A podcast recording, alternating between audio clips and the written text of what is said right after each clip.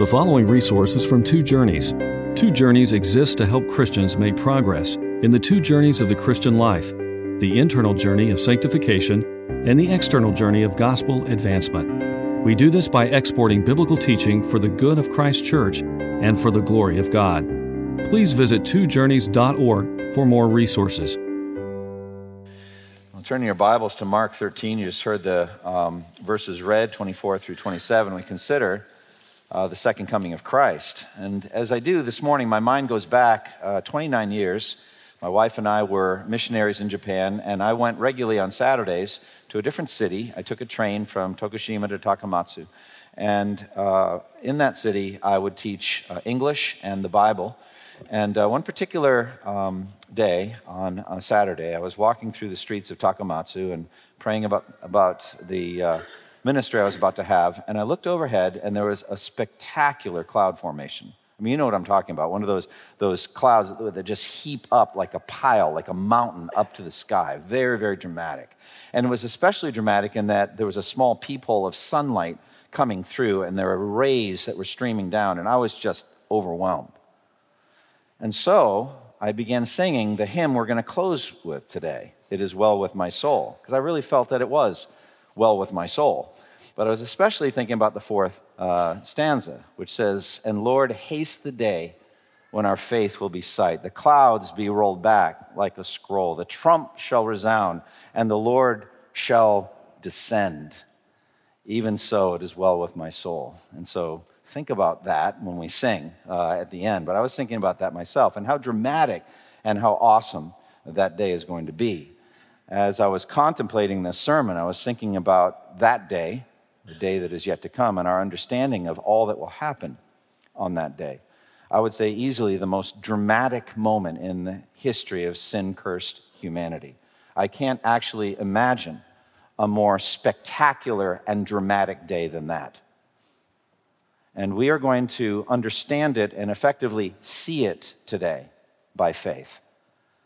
My prayer has been that the eyes of your heart would be enlightened, that you would be able to see the invisible, the future, and that seeing the, the glories of the greatness and the majesty and the power and the terror, indeed the terror of that day, in which everything on earth will come to an end. To see it by faith and understand it by faith, that's my desire. And how different is the circumstance of Jesus' second coming from that of his first coming? Think of the Christmas hymn, O Little Town of Bethlehem. How silently, how silently the wondrous gift is given.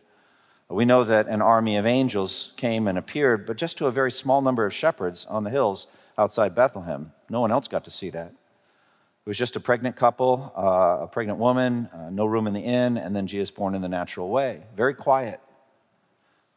But the second coming of Christ will not be so. And we need to understand it. We need to understand it biblically. We need to understand the reasons for it. Uh, this morning, as I was thinking about that, just the reasons for the second coming, I listed out a series of them. Why is Christ coming back to earth? First and foremost, for the glory of God, for the open, clear, plain, visible display of the greatness and majesty of Almighty God. Secondly, to be praised and marveled at by the saints, stimulating us in worship such as we have never experienced before. And that even for all eternity. Third, to rescue his persecuted people from imminent danger, deadly danger. Fourthly, to bring about justice for them as they are crying out for justice day and night, to bring about justice and indeed vindication for his people. Fifth, to punish evildoers, idolaters, blasphemers, and wicked people who have not fled to Christ for the forgiveness of their sins. Six, to end the reign, the open reign of Satan and Antichrist, and that final government which we have described recently. Seventh, to establish the kingdom of God in righteousness and purity, in answer to the prayers that have been prayed in every generation. May your kingdom come, may your will be done on earth as it is in heaven. To usher in the new heaven and the new earth, a perfect world free from all death, mourning, crying, and pain. To be with his people forever, and to end the reign of sin and death for all eternity. These are the reasons and many others. And so it's beneficial for us today to walk through this biblically, to understand it, to understand what Mark reveals about it. And I begin with the absolute certainty of the second coming of Christ. The second coming of Christ is taught many, many times throughout the scriptures. This is one of the central articles of the Christian faith uh, that Jesus Christ will return visibly and powerfully to end this era of human history and bring in a world of eternal life and radiant glory. We believe this as Christians. Now, Paul speaks of the purpose of Jesus' first coming like this in Galatians 1 3 and 4. The Lord Jesus Christ gave himself for our sins to rescue us from this present evil age. To rescue us from this present evil age. Well, what is this present evil age? And what world of eternal blessedness did Christ come to usher in? Well, no text captures it better than Revelation 21 4.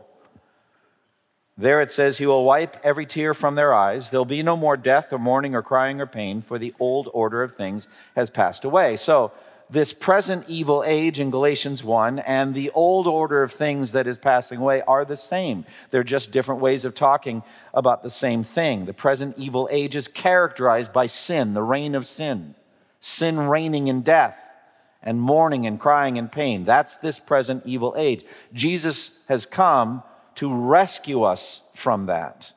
The new heavens and the new earth that Jesus will bring in at his second coming will be forever free from those enemies, forever free from sin and Satan and death, mourning, crying, and pain. Therefore, the second coming of Christ is a central aspect of the Christian hope. We are looking forward to it. We're longing for it. We're yearning for it to come. We're seeking to speed its coming by service to God and by the proclamation of the gospel. Second coming is therefore taught in many places in Scripture. First, historically by a man named Enoch, seventh from Adam. We learn this in the book of Jude. Enoch, seventh from Adam, that's a long, long, long, long, long time ago, said these words, prophesied about these men, wicked men. Behold, the Lord is coming with thousands upon thousands of his holy ones, angels, to judge everyone and to convict all the ungodly of all the ungodly acts they have done in the ungodly way and of all the harsh words ungodly sinners have spoken against him. Enoch said that. How in the world did Enoch know about, about the Lord coming with thousands of angels the same way we do? The Lord revealed it to him prophetically. But it started with Enoch. Then many other places, but I zero in in my mind to Daniel chapter 7, the vision that Daniel the prophet had at night, a night vision. And the centerpiece of it was a vision of the Son of Man. Daniel 7, 13 and 14. In my vision at night I looked, and there before me was one like a Son of Man coming with the clouds of heaven. And he approached the Ancient of Days and was led into his presence. He was given authority, glory, and sovereign power. All peoples, nations, and men of every language worshiped him. His dominion is an everlasting dominion that will not pass away, and his kingdom is one that will never be destroyed. So it's taught there in Daniel 7. It's taught in Matthew 24 and 25, and here also in Mark 13, and we'll walk through it carefully today. But there are many other passages in the second coming. Jesus, for example, in John 14, spoke to his apostles the night before he was crucified. He said in John 14, Do not let your hearts be troubled. Trust in God, trust also in me. In my Father's house are many rooms. If it were not so, I would have told you, for I'm going there to prepare a place for you. And if I go and prepare a place for you, listen now, I will come back and take you to be with me so you also may be where I am. It's a clear prediction of the second coming of Christ. And then that very night after Jesus was arrested, and then early the next morning when he was on trial, he quoted it and quoted Daniel 7. And I'm not going to read it now because I'll read it later in the sermon. But he referred to the second coming at that point. It got him killed, it got him condemned by the Jewish authorities. Then, after his death on the cross, and after his physical resurrection from the dead, and after he had spent 40 days instructing his disciples and giving many convincing proofs that he was alive, after all of that training was over, he gave them this final word You will receive power when the Holy Spirit comes on you, and you'll be my witnesses in Jerusalem, Judea, and Samaria to the ends of the earth.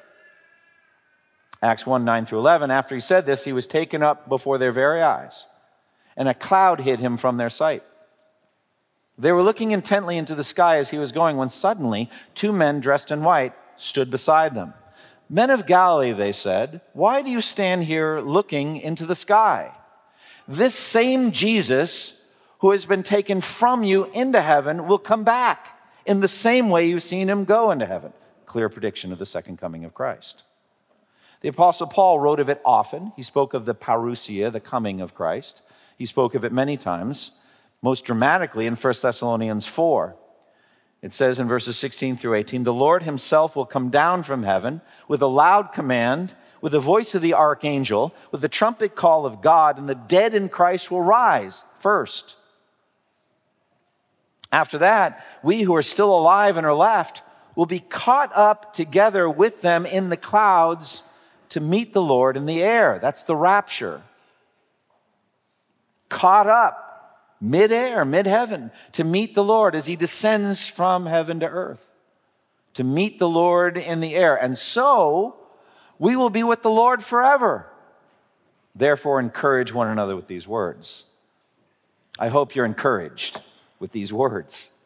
This is the future. This is what Paul taught in 1 Thessalonians 4. And then in 2 Thessalonians 2, he said, concerning the coming of our Lord Jesus Christ, the parousia, and our being gathered to him, we ask you, brothers, not to become easily unsettled or alarmed by some prophecy, report, or letter supposed to have come from us saying that the day of the Lord has already come. You didn't miss it.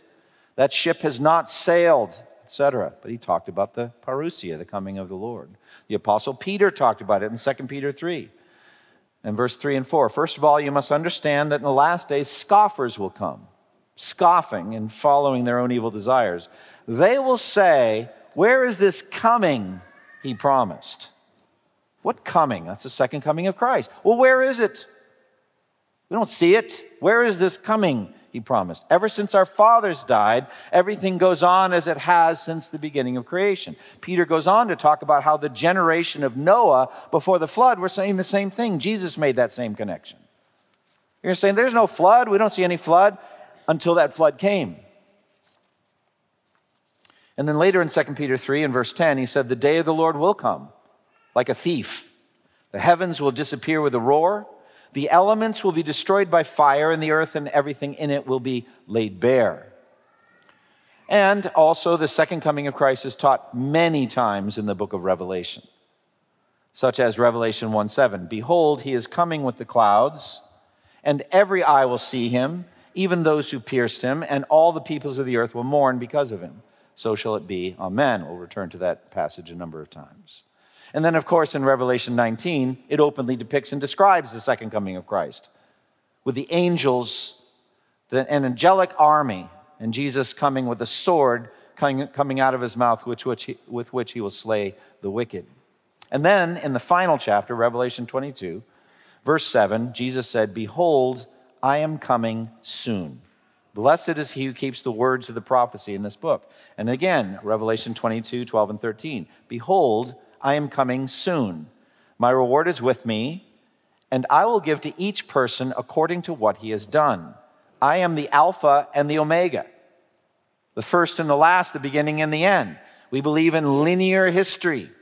We believe in an unfolding history. We don't believe in reincarnation and cyclical history that goes around. No, no. We believe in a beginning, a middle, and an end. We believe in an Alpha and Omega, and Jesus is that letter and that letter and every letter in between. We believe in a purpose to history, and we believe it's going to end this phase, this present evil age will end with the second coming of Christ. And then again, Revelation 22 20, the second to last verse of the Bible he who testifies to these things says, Yes, I am coming soon. That's three times in Revelation 22, he says, I'm coming soon. Then John replies, Amen. Come, Lord Jesus. Well, it seems then that looking forward to the second coming, yearning for the second coming, crying out for it as John does, is essential to our healthy lives in this present evil age. Okay, so this is a major theme taught many times in the Bible. What aspects does Jesus give here? Here in Mark 13. That's our purpose now. As we look through Mark 13, 24 through 27, it begins with the heavenly bodies darkened, shaken, and removed. Look at verse 24 and 25. But in those days, following that distress, the sun will be darkened and the moon will not give its light. The stars will fall from the sky and the heavenly bodies will be shaken. So the context here, as we remember, is in those days following that distress. So we're right in the middle now of Mark 13. We've been walking through this. The last sermon was entitled, as you remember, Run for Your Lives. Run for Your Lives. Look at verses 14 through 19. When you see the abomination that causes desolation standing where it does not belong, let the reader understand, then let those who are in Judea flee to the mountains. Let no one on the roof of his house go down or enter the house to take anything out. Let no one in the field go back to get his cloak. How dreadful it would be in those days for pregnant women and nursing mothers. Pray that this will not take place in winter, because those will be days of distress, unequal from the beginning, when God created the world until now, and never to be equaled again. So, the abomination of desolations, we walked through that, devoted a whole sermon to that. The abomination of desolation is the defiling of a sacred space by a blasphemous Gentile power. Concerning the destruction of the temple, Jesus talked about the Gentile army surrounding the city, ready to destroy it. But the abomination of desolation per se is the Antichrist finally uh, setting himself up in God's temple, proclaiming himself to be God.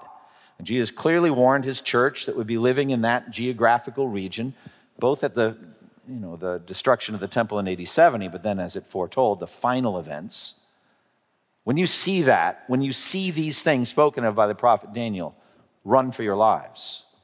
Get away as fast as you can. This is what the Bible calls the Great Tribulation.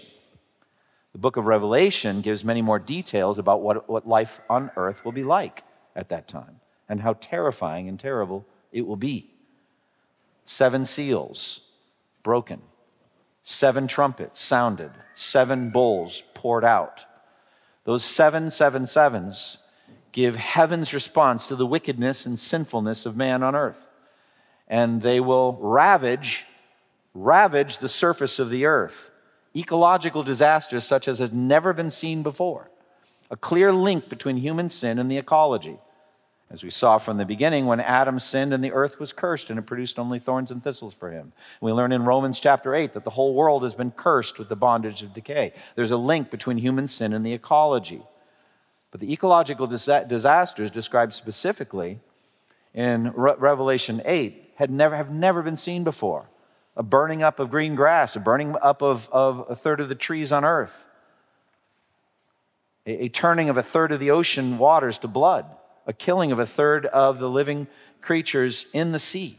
Now, what effect would that have on, on human commerce and, and life itself? And then, even worse, a third of the drinking waters fouled, made undrinkable. What effect will that have on national boundaries when some parts of the world have drinking water and other parts don't, and you can't live longer than a certain number of days without water. A, a terrifying, terrible rending of the planet because of the judgments of God. It's not an accident, but it's something God is pouring out. The unleashing of, of plagues on mankind, resulting in painful sores and an agony so great that the people, the inhabitants of the earth, will long for death, but they will not find it. An unleashing of demonic powers billowing up from the, the deepest resources of the pit and coming to bring agonies and torments on people, Revelation 9. It's terrifying time. Then the coming of the beast from the sea, the Antichrist, the one world government, the one world religion, all of those things that culminate in the abomination of desolation. Those are terrible days. Again, 19 and 20, Mark 13, 19 and 20. Those will be days of distress, unequal from the beginning when God created the world until now, and never to be equaled again. If the Lord had not cut short those days, no one would survive. Think about that. But for the sake of the elect, those days will be shortened. So immediately after the distress of those days, the second coming happens. Second coming happens. And it's described here as the shaking and rending and destruction of the cosmos. Look up, up into the night sky. Look up into the sky and see the lights that God put there. Verse 24 and 25. In those days following that distress, the sun will be darkened and the moon will not give its light. The stars will fall from the sky and the heavenly bodies will be shaken. So the, the, the heavens will be rent, similar to Isaiah's prayer concerning the wickedness of man. You said in Isaiah 64, 1 and 2, Oh, that you would rend the heavens and come down, that the mountains would tremble before you, as when fire sets twigs ablaze and causes water to boil. Come down and make your name known to your enemies. Cause the nations to quake before you. Isaiah 64. Oh, that you would rend the heavens and come down. It's interesting, this idea of rending the heavens. It creates a, a sense of like a membrane or barrier between us and the heavenly realms. And a rending is a tear and a rip, and out of it, Isaiah wants God Almighty to come and bring judgment. What's interesting is this is the language used at Jesus' baptism. When Jesus was baptized, the heavens were torn, but out came a dove, a symbol of peace, a symbol of reconciliation with God. That's the first coming. Peace on earth, goodwill to man. That's what the first rending happened. The second will not be so. It'll be more like Isaiah 64. The wrath of God coming out of that rending of the heavens. And the heavenly bodies will be shaken and removed. So now I need to bring up the Polish astronomer Copernicus. Some of you, I'm sure, are thinking about Copernicus, right? No, you're not, but I am. Anyway, until Copernicus, most people on earth thought that the stars, the sun, the moon revolved around the earth. The earth was the center of everything. And they moved in spheres, like concentric spheres. Earth is center and they moved across. So the, the sun would make its circuit across the sky in this sort of pattern. But along came Copernicus, and he wasn't the only one, but he led the way to teach us that actually the earth revolves around the sun physically. That is true physically. However, the Bible does give an earthbound purpose to the heavenly bodies. The reason they exist is found on planet Earth. We get that from Genesis chapter 1. And God said, Let there be lights in the expanse of the sky to separate the day from the night, and let them serve as signs to mark seasons and days and years, and let them be lights in the expanse of the sky to give light to the earth. And it was so. God made two great lights, the greater light to govern the sky, the sun, uh, the day, sorry, the greater light to govern the day, that's the sun, and the lesser light to govern the night, that's the moon. He also made the stars. One of the great understatements in the entire Bible. Oh, by the way, he also made the stars. But God made them all. And God set them in the expanse of the sky to give light to the earth. So that's twice we have an earthbound statement for the sun, the moon, and the stars. So let them, let the earth physically revolve around the sun, that's fine. But when events come to their conclusion on the surface of the earth, the sun, the moon, and the stars will end their career. So there's an earthbound purpose to these to give light to the earth and to mark time, seasons, and days and years. This proves also to me there are no other planet Earths out there having an unfolding redemptive history, and Jesus does that saving thing that he did here in planet after planet after planet, like some traveling road show. That is false. It is not true. When events come to an end here, the stars will fall from the sky. Literally, the sun will be dark and the moon will not give its light. Either the sun's light will be blocked or reduced or cease to give it altogether because the sun will no longer exist. The sun and the moon, we are told, will not be needed in the new heavens and the new earth, the new Jerusalem, will not be needed because the glory of God will illuminate that new universe and that new Jerusalem. Doesn't mean they don't exist, just says they won't be needed. So maybe they won't exist at all. Sixth seal of Revelation speaks of the same thing, Revelation 6, uh, 12 through 14. I watched as you opened the sixth seal, and there was a great earthquake. The sun turned black like sackcloth made of goat hair. The whole moon turned blood red, and the stars in the sky fell to the earth as late figs drop from a fig tree when shaken by a strong wind. The sky receded like a scroll, rolling up, and every mountain and island was removed from its place. Isaiah 64, oh, that you would rend the heavens and come down and make the mountains shake before you like boiling water. The fourth trumpet in Revelation correlates, Revelation 8:12. The fourth angel sounded his trumpet, and a third of the sun was struck, a third of the moon, and a third of the stars, so a third of them turned dark. A third of the day was without light, also a third of the night. Isaiah had also predicted this, Isaiah 34 4. All the stars of the heavens will be dissolved and the sky rolled up like a scroll. All the starry hosts will fall like withered leaves from a vine, like shriveled figs from a fig tree. So we have this image again and again and again. Now I'm aware that in the book of Isaiah, uh, it's sometimes linked to cataclysmic events that happen on earth, such as the end of an empire, like Babylonian Empire when it doesn't literally happen that the stars fall from the sky, but it's like the events will be so big, it'll be like that. I understand that language. But since the language is used again and again and again and again, that may be just a poetical connection to what actually will physically happen at the end of the world. Now you wonder how could God do this? It's because God is sovereign over every created thing in the universe. And Isaiah 40, verse 26 says, Lift up your eyes and look to the heavens. Who created all these? He who brings out the starry hosts one by one and calls them each by name because of his great power and his mighty understanding, not one of them is missing. They continue to exist, according to Isaiah 40, 26, because God wills that they continue to exist. God sustains the stars. The new heaven, new earth will have a new cosmos as well. Next, Jesus comes with the clouds. Look at verse 26. At that time, men will see the Son of Man coming in clouds with power and great glory. Now, this was predicted by Daniel and then cited by Jesus at his trials. The very thing that Jesus, that Daniel saw in the Son of Man vision that I already read for you. Daniel 7, 12, and 13. He saw the Son of Man coming into the presence of Almighty God on the clouds and receiving from him power and great glory.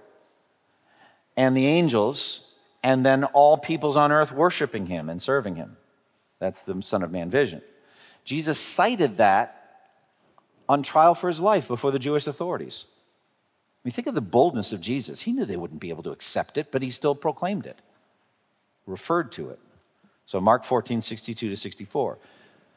They asked him, I charge you under oath by the living God. Tell us if you're the Christ, the Son of God. Jesus said, I am.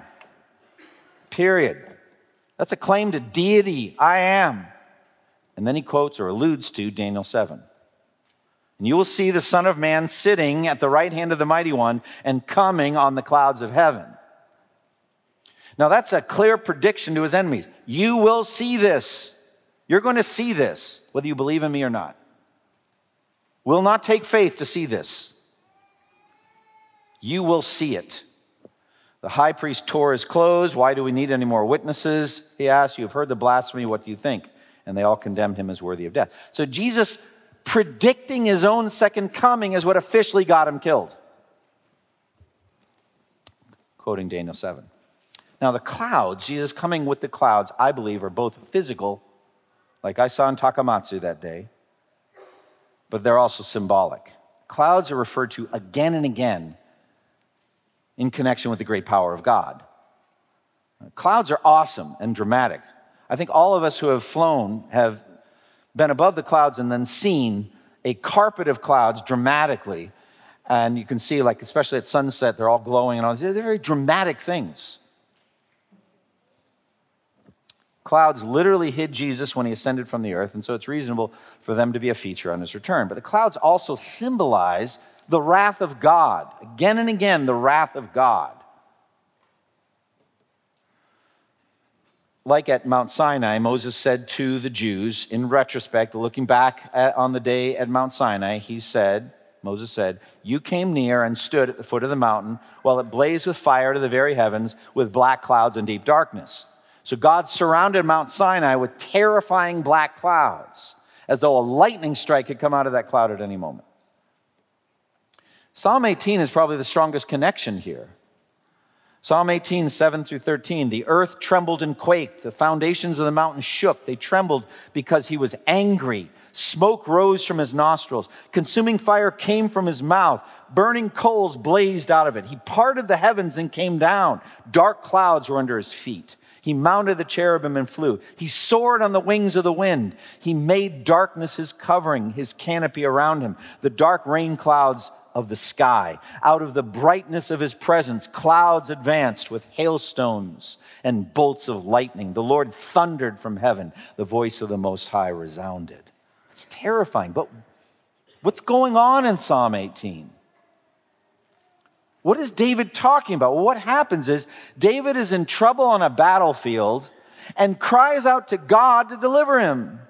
And then God does. He comes to rescue David in the midst of his trouble. Do you not see how that applies to the second coming? I believe the second coming is a rescue mission.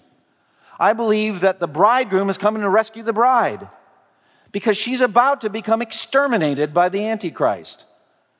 And he is rage, he's filled with rage over it. Psalm 18 describes that. So you're like, would God do all that for one person, King David? Well, we know that God protected David in every battlefield he ever fought on. He never died on, in battle, and so God did deliver him and rescued him and crushed his enemies under his feet. David himself is a symbol of Christ. But ultimately, I think this idea of God rending the heavens, coming with the clouds to rescue his people is consummated at the second coming. It's a rescue mission where the people of God are rescued from their enemies and from imminent death. Or again, Isaiah 30 and verse 27 Behold, the name of the Lord comes from afar with burning anger and dense clouds of smoke. His lips are full of wrath and his tongue a consuming fire. So, Jesus comes with the literal clouds, the physical clouds, but also metaphorically, he comes in the wrath of God. Next, the mourning of the nations. It's not mentioned in Mark, but I want to bring it up. It's mentioned in Mark or Matthew, and it's also mentioned in Revelation 1 and Revelation 18. Matthew 24 30. At that time, the sign of the Son of Man will appear in the sky, and all the nations of the earth will mourn. Think about that. They're all going to mourn. They will see the Son of Man coming on the clouds of the sky with power and great glory.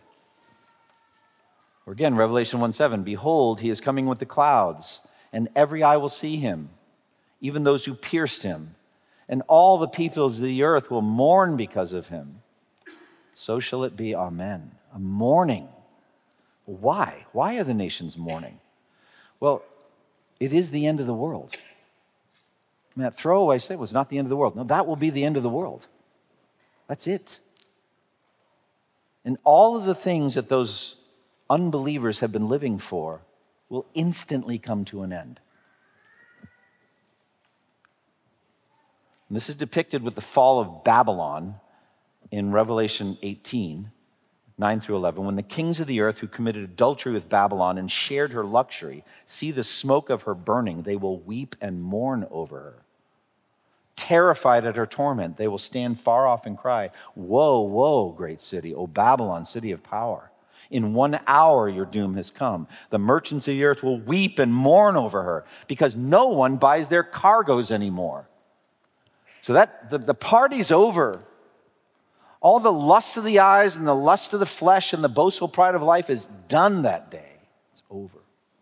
It's judgment day for them, and so they will mourn. The righteous wrath of the Lord is being poured out on them for their sins, especially because they have not loved Christ or his people. As it says in 2 Thessalonians 2:10, they perish because they refuse to love the truth and so be saved.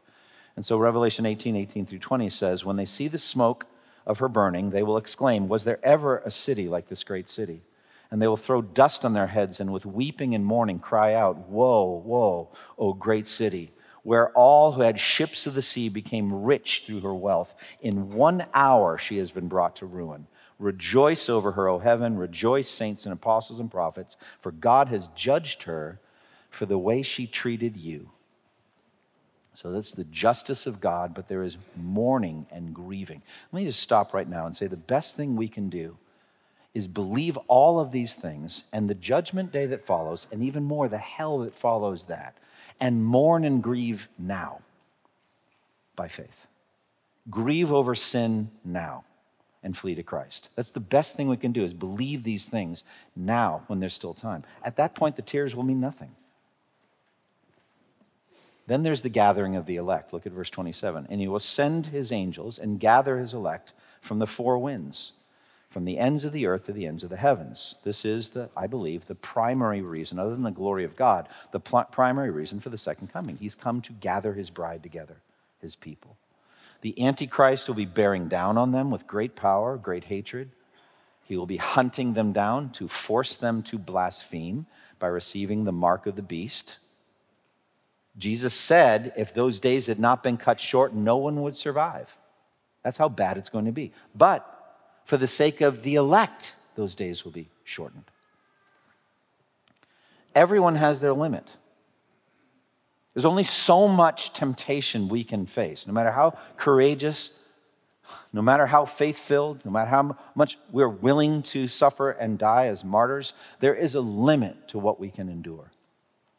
Remember, as I talked about last week, the night that Jesus was arrested, he made them say twice who they were there to arrest so that he could say concerning the rest of his followers, If you're looking for me, then let these men go.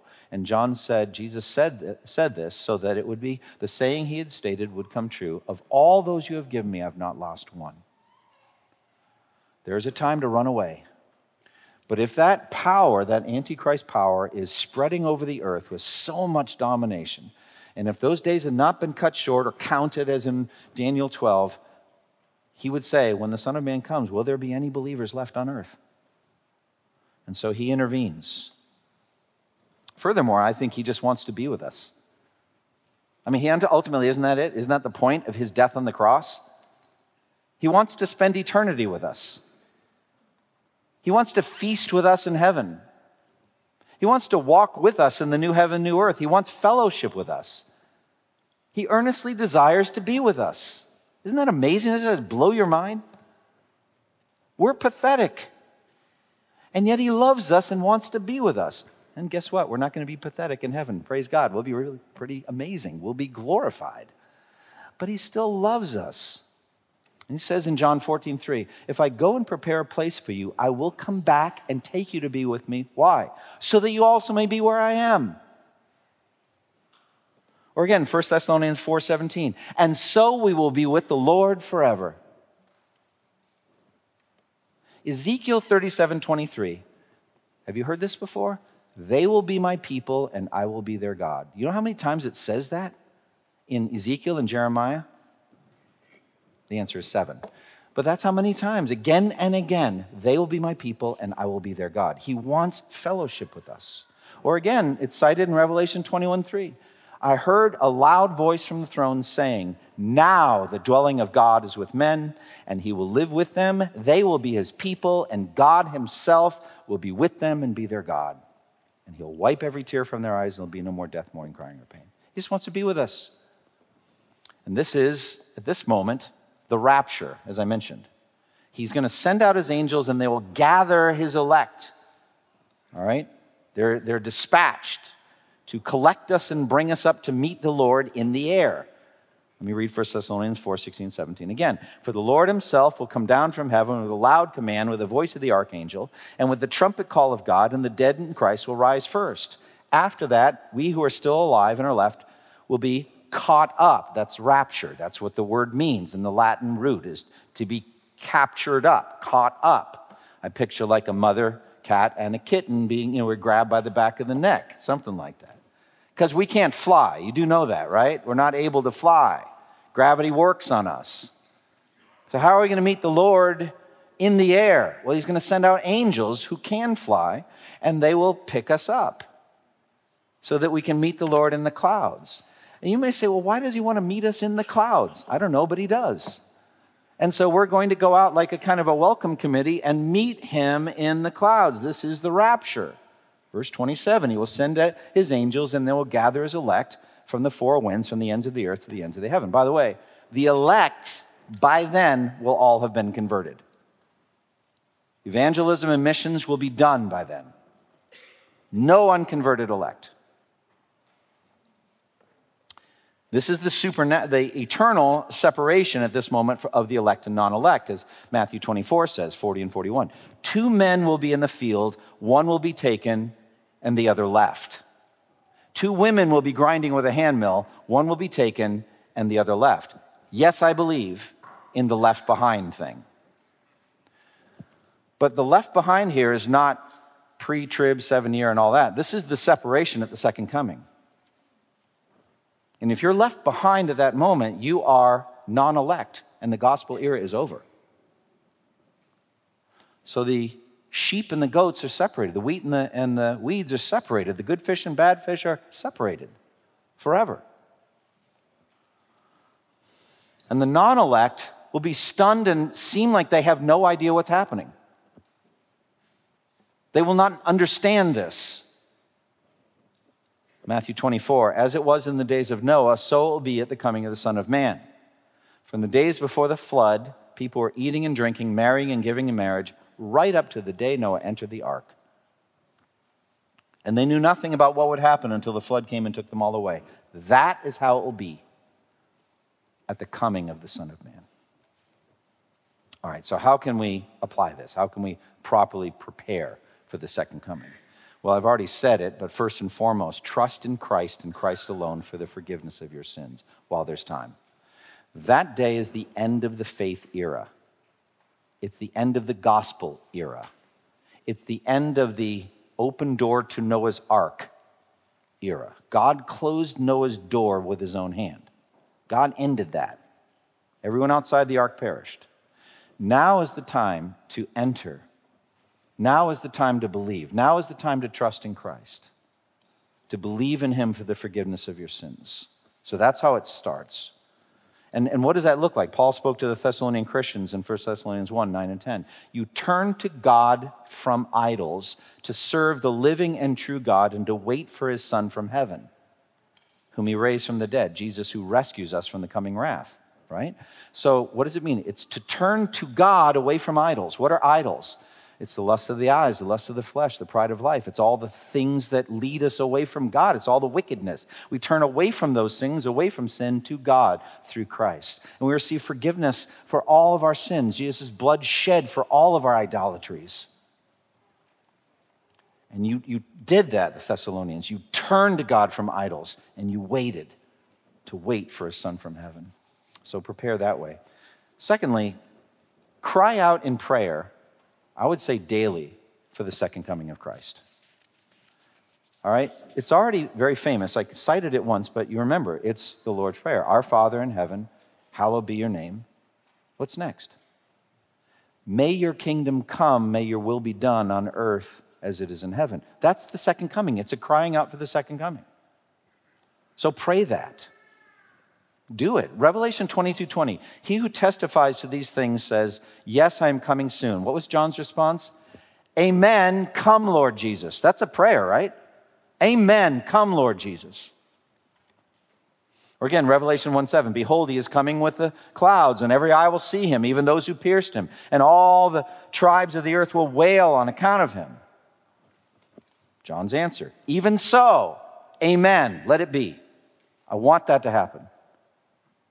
Or again, in 1 Corinthians 16 22, if you have um, New American Standard Translation, it reads like this If anyone does not love the Lord, let him be accursed. Maranatha. Well, what is Maranatha? It's Aramaic for come, Lord. It's a prayer for the second coming. So Christians should cry out for Jesus to come. And this accords with our understanding of prayer, not as, number one, giving God an idea he didn't have before or number two, persuading God to do something he didn't want to do until you persuaded him. That's not what prayer is. Then what is prayer? It's understanding from the word what God has said he's going to do but hasn't done yet and ask him to do it. Wouldn't you think the second coming fits that description? Has God revealed that he wants his son to come? Yes. Has it happened yet? No. Pray for it. Pray for it. Thirdly, look forward to the second coming and long for it. Your prayer for it will stimulate that, but you should long for the second coming. 2 Peter 3:12 says, "Look forward to the day of God." 2 Peter 3:13, in keeping with his promise, we're looking forward to a new heaven, new earth. And then verse 14, so then, dear friends, since you're looking forward to that, that's three consecutive verses. Look forward to it, look forward to it, look forward to it. That means yearn for it, be hot for it. Say, I want this to happen. Fourth, be holy. Again, leaning on 2 Peter 3. Since everything will be destroyed in this way, what kind of people ought you to be? Answer, you ought to live holy and godly lives as you look forward to the day of God. 2 Peter 3:14. So then, dear friends, since you're looking forward to this, make every effort to be found spotless, blameless, and at peace with him. Now that day is coming, bringing about the destruction of the heavens by fire and the elements will melt in the heat. But in keeping with his promise, we're looking forward to a new heavens and new earth called the home of righteousness Only pure people will enter the New Jerusalem. Now, we know we can't purify ourselves by our, by our own efforts, but we know that it's justification, sanctification, and then glorification. That's that purification. And so, John says very plainly in 1 John 3, we know that when he appears, we shall be like him, for we shall see him as he is. Everyone who has this hope in him, what? Purifies himself, just as he is pure. So, the more you believe in the second coming, what Jesus is coming to do, the more zealous you should be to put evil and sin to death in your own life. Colossians 3 5 and 6. Put to death, therefore, whatever belongs to your earthly nature sexual immorality, impurity, lust, evil desires, and greed, which is idolatry. Because of these, the wrath of God is coming. So, when is that? Second coming. That's why he's coming back, is to destroy those sins. Fifth, speed the second coming by evangelism and missions. Peter said, as you look forward to the day of God and speed its coming. Matthew 24, 14, this gospel of the kingdom will be preached in the whole world as a testimony to all nations, and then the end will come. So we speed the day of God by evangelism and missions. Every unconverted elect person who then becomes converted and crosses over from death to life through faith in Jesus, we've gotten that much closer to the second coming of Christ. We are called on to preach the gospel to lost people. We're surrounded by people who, like in the days of Noah, they are not ready for the second coming. We should care about that. Sixth, serve the Lord's purposes in light of the second coming.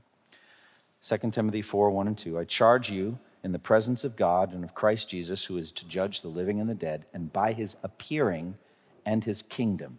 Preach the word, be ready in season and out of season, reprove, rebuke, and exhort with complete patience and teaching. We are each given a role to play. You all have a ministry, or should have, a spiritual gift ministry. Do it 2 Timothy 4, in light of the second coming, in light of the fact that in view of his coming, you're going to give an account for your life and your ministry. Close with me in prayer. Father, we thank you for the time we've had to walk through this deep, powerful, and significant topic. Father, I pray that you would press these truths home. Help us to live in light of them. Help us to be prepared. Help us to warn others who we know are not yet prepared. Oh Lord, help us to be holy, to put sin to death. Help us to just saturate our minds in the truths of the word so that we may live a life pleasing to God. In your name we pray. Amen. Thank you for listening to this resource from twojourneys.org. Feel free to use and share this content to spread the knowledge of God and build his kingdom. Only we ask that you do so for non commercial purposes and in accordance with the copyright policy found at twojourneys.org. Two Journeys exists to help Christians make progress in the two journeys of the Christian life the internal journey of sanctification and the external journey of gospel advancement. We do this by exporting biblical teaching for the good of Christ's church and for the glory of God.